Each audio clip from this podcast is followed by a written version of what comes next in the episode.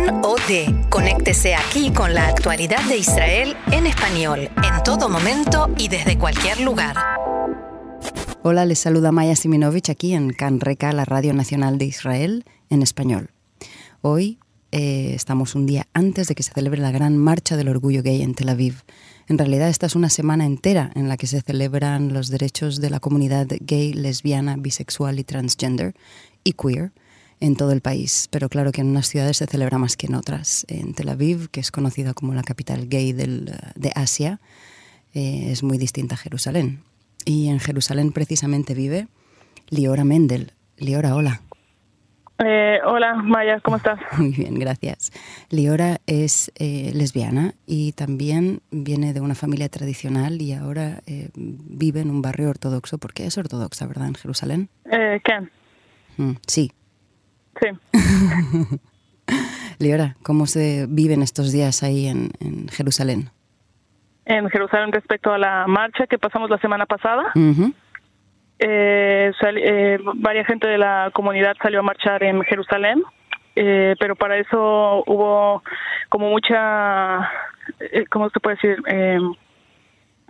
Mucha discusión. ¿no? Porque sabes que eh, Jerusalén es una ciudad religiosa, la, eh, la mayoría de la gente es religiosa. Eh, entonces hay mucha gente en contra de la marcha. No se puede, eh, no es tan libre como en Tel Aviv. Y sin embargo se celebra en un día en el que, en el que no se celebra en Shabbat nunca, ¿verdad? Eh, la- la- precisamente como la mayoría de la gente es religiosa, también gente que va a marchar es religiosa, eh, eh, se hacen en jueves para que, que precisamente la gente pueda ir a la marcha con tiempo y todo y no interrumpa lo que viene siendo Shabbat para el, para el viernes en la tarde. Así que es ambiguo, ¿no? Porque la, la- el ayuntamiento propicia esto, pero ¿y cómo lo vive la religión? Quiero decir, tú eres lesbiana y no lo proclamas, pero no lo escondes.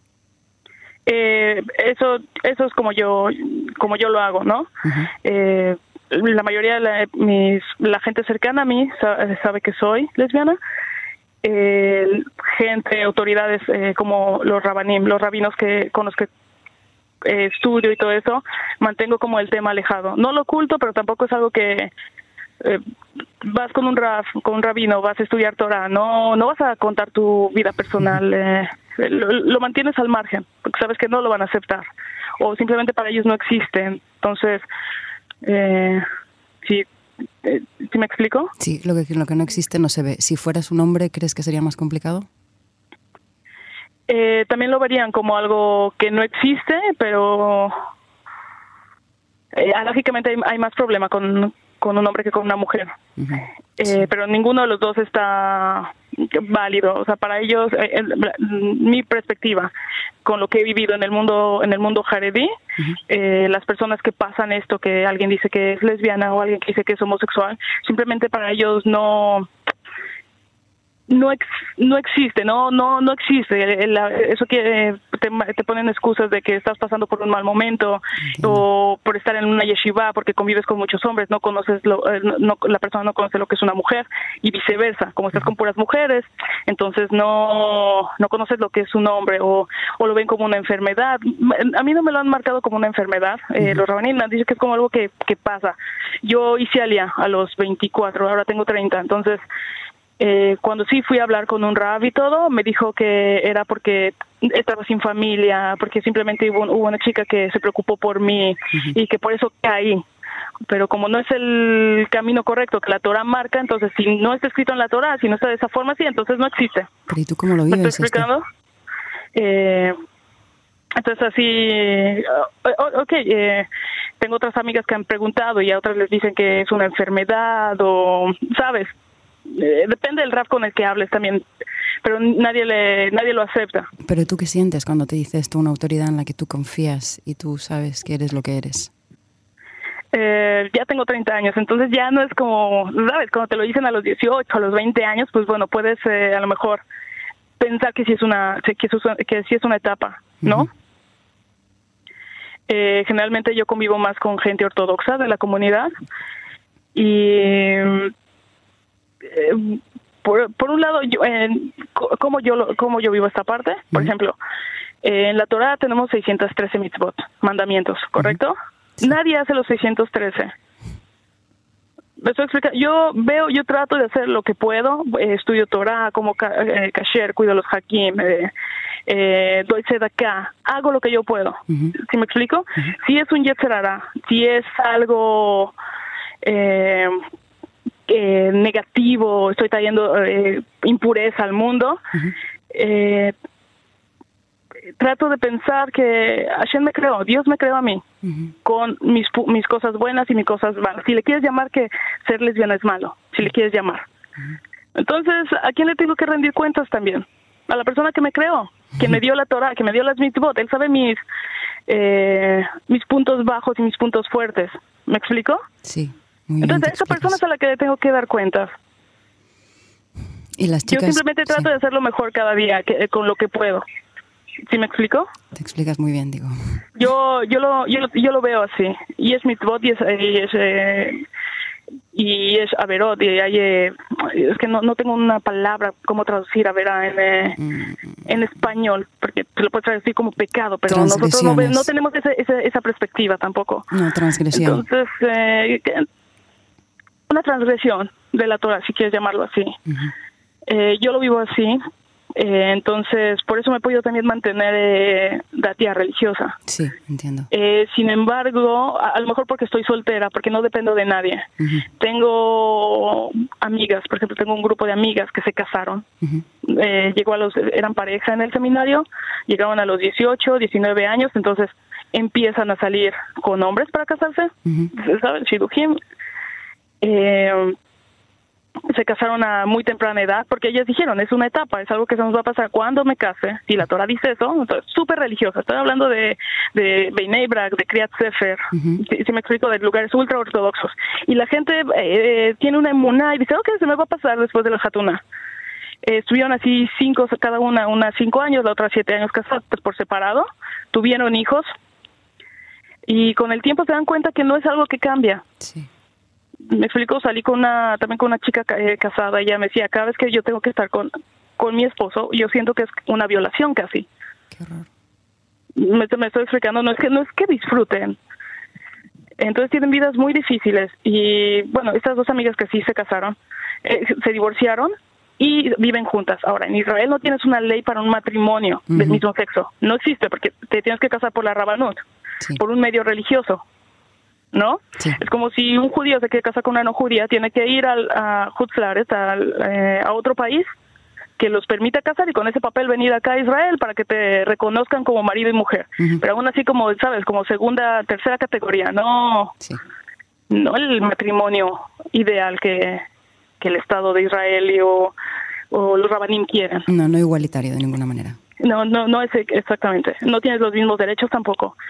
O sea, es como nada más para que aparezca en la Teudatud que estás casado, pero realmente no, no lo valida nadie. Pero Liora, si tú tienes 30 años y perteneces a la comunidad ortodoxa, ellos van a querer que te cases ya, ¿no? O a enteller. Han intentado. eh, ¿Sabes? Eh, donde trabajo también te ven religiosa, entonces automáticamente la gente no puede creer que exista una persona religiosa y que sea lesbiana. ¿Me explico? Es, es completamente contradictorio para la cabeza de las personas. ¿Y dónde conoces parejas, chicas? Relaciones? Eh, es que están en todos lados.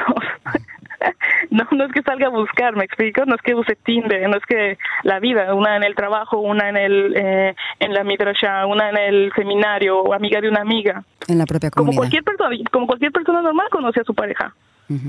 No sales a un lado con una fiesta, conoces a una chica, hay química, Dices en la propia comunidad, no estás diciendo... yo, yo lo vivo muy normal porque soy yo, pero es, es un proceso que a mí me costó años llegar a eso, a sentirme también... Eh, eh, de hecho, mi emuna que tengo en Hashem y todo me hace sentir más libre. Sí. Con lo que podría sonar para mucha gente contradictorio.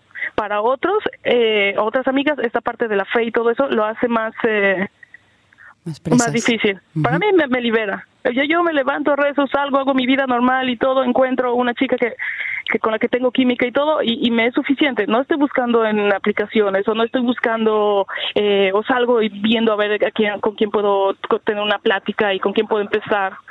Eh, normal, como cualquier persona normal, no. Sí, pero nos descubres un mundo nuevo porque yo hubiera pensado que tal vez tienes que salir de la comunidad para conocer otras chicas lesbianas, pero dices que no, que están allí. No, están, en todos lados. Ahora, es más difícil. Eh, yo, yo soy en un sector Haredi, mis gueres Haredi, eh, ultra ortodoxo. Eh, yo sé que con el tiempo eh, yo voy a tener que salir de ahí.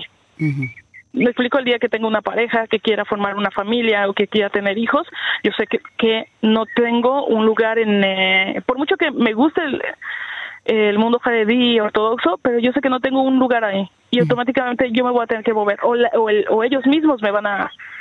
Eh, lo que te platicaba estas amigas que son súper religiosas que viven ahora juntas, tienen siete niños. Niños que van en Beit Yaakov, niños que van en Beit Yaakov y niños que van en un Heider. Talmud Torah, súper religioso. Eh, ellas ya no quieren eh, esconder que son pareja, porque traen muchos conflictos. ¿eh? Quieren decir, quieren decir. Por el momento que ellas abran la boca de que son eh, una pareja, que son dos mujeres, dos y otra en casa, en ese momento sacan a los niños. Mis amigas tienen casi un año buscando un Beit Sefer religioso, ortodoxo, para los niños donde no tengan que buscar, y no lo hay. ¿Quiere decir que la, la comunidad les quitaría la potestad sobre los hijos? ¿La qué? La comunidad. ¿Quién le quitaría el poder sobre los hijos? No, no, no que le quite el poder sobre los hijos. Eso es, eh, si lo llevan a Beidim, el marido puede ir a, puede decir, es lesbiana, no es un buen ejemplo y pues, eh, ha pasado. Eh, si no tiene problemas con el marido, nadie, o nadie les va a quitar la... Bueno, lo, que he visto, lo que veo con mi... Ah, tengo una amiga que sí le quitaron el niño por eso mismo. El esposo dijo, no, es, eh, me, eh, es lesbiana, eh, puso, me puse los cuernos con una chica, no es un buen ejemplo para el niño, son eh, súper religiosos. Entonces, el niño vive con una familia religiosa en Bnei ahora, a los tres años. La mamá puede ir a visitarlo una vez a la semana, cada dos semanas. Wow. ¿Y tú eres ganenet en un, en un kinder?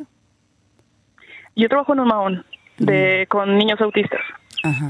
¿Eso mm, te ha supuesto algún obstáculo en el trabajo también? Porque es una influencia, ¿verdad? Eh, eh, yo, yo, no lo, yo no lo cuento. Creo que aquí nadie sabe. Dos amigas saben, porque trabajan conmigo, eh, dos amigas de, que no solamente están aquí en el Misgueret de, del Mahón. pero no.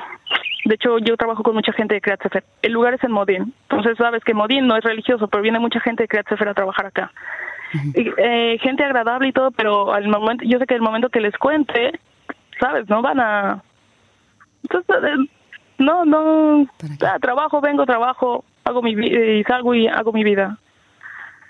¿El ambiente que se respira en Tel Aviv es algo que te atrae, te gusta? ¿Vienes de, a veces a pasear o, no tiene nada que ver contigo? Ah, puedo ir, si me explico, puedo ir a un bar, puedo ir un día a la playa, pero no, no, no, no, no, no, tiene mucho que ver conmigo. Entiendo. Eh, hay un bar eh, que a veces voy con amigas religiosas también, que se llama eh, Seven, creo, que a veces hacen noches para mujeres. Y vamos, sí, vamos sin ningún problema. Pero la marcha, la marcha gay que va a haber mañana, si no fuera mañana y fuera un día que pudieras venir, ¿vendrías? Sí, de hecho sí me gustaría. El problema es, ¿sabes? El Shabbat, de que, y bueno, con el trabajo tampoco se me, se me da. Leora, ha sido un verdadero placer hablar contigo. Muchísimas gracias. No, por nada. Eh, un gusto. Hasta la próxima. Hasta la próxima. Bye. Y aquí seguimos en Canreca.